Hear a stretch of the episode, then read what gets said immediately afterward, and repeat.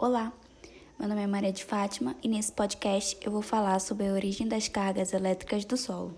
A presença de cargas elétricas, tanto negativas quanto positivas, nos minerais de fração argila e também nos componentes orgânicos, na matéria orgânica, afetam diretamente a retenção, que é a absorção dos nutrientes, retenção de água, formação de agregados no solo, redução da poluição ambiental Geralmente, há nos solos predominância de cargas negativas sobre positivas.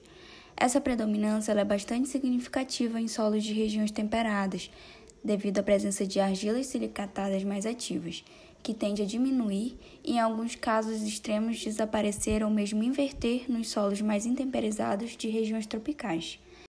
Primeiro de tudo, nós precisamos saber os tipos de carga no solo. Primeiro temos as cargas permanentes ou constantes, e também temos as cargas variáveis. As cargas permanentes ou constantes, seu principal processo é a substituição isomórfica, também chamada iônica, de íons de tamanhos semelhantes, mas com cargas diferentes. Elas formam-se cargas permanentes e grande quantidade de carga negativa.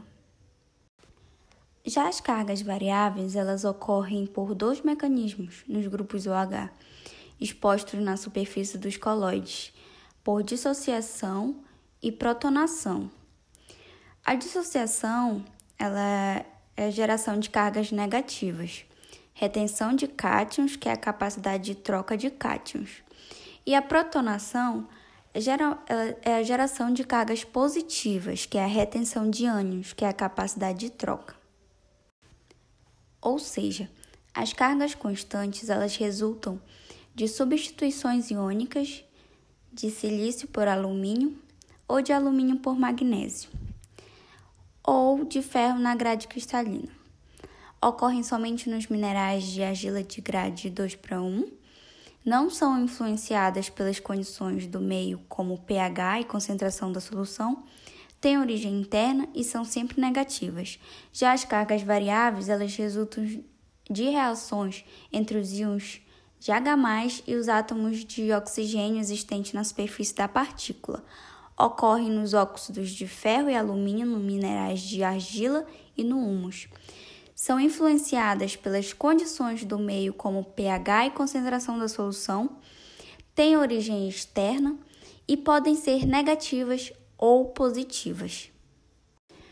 Cargas elétricas negativas têm origem em três formas. A primeira é a dissociação do grupo OH que nas terminações tetraedrais ou octaedrais, em faces quebradas das unidades cristalográficas das argilas silicadas, que pode se associar gerando uma carga negativa.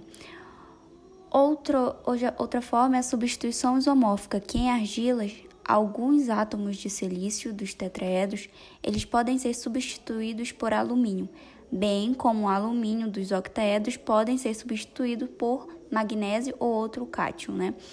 A substituição de silício por alumínio é, irá condicionar sobra de uma carga negativa.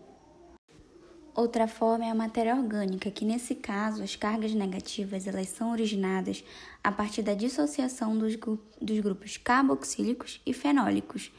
É, mas essas cargas negativas elas são muito mais abundantes quanto maior for o pH do meio denominada cargas dependentes do pH do solo. Os grupos carboxílicos eles contribuem com maior produção de cargas negativas. As cargas eletropositivas do solo, elas resultam de reações entre íons de H+, e átomos de oxigênio existentes na superfície da partícula. Ela tem a sua origem nos óxidos e hidróxidos, né, que são os óxidos hidratados de ferro e de alumínio, preferencialmente, né? Ela, essa, essa situação ela se dá de maneira mais significativa em condições mais ácidas no solo.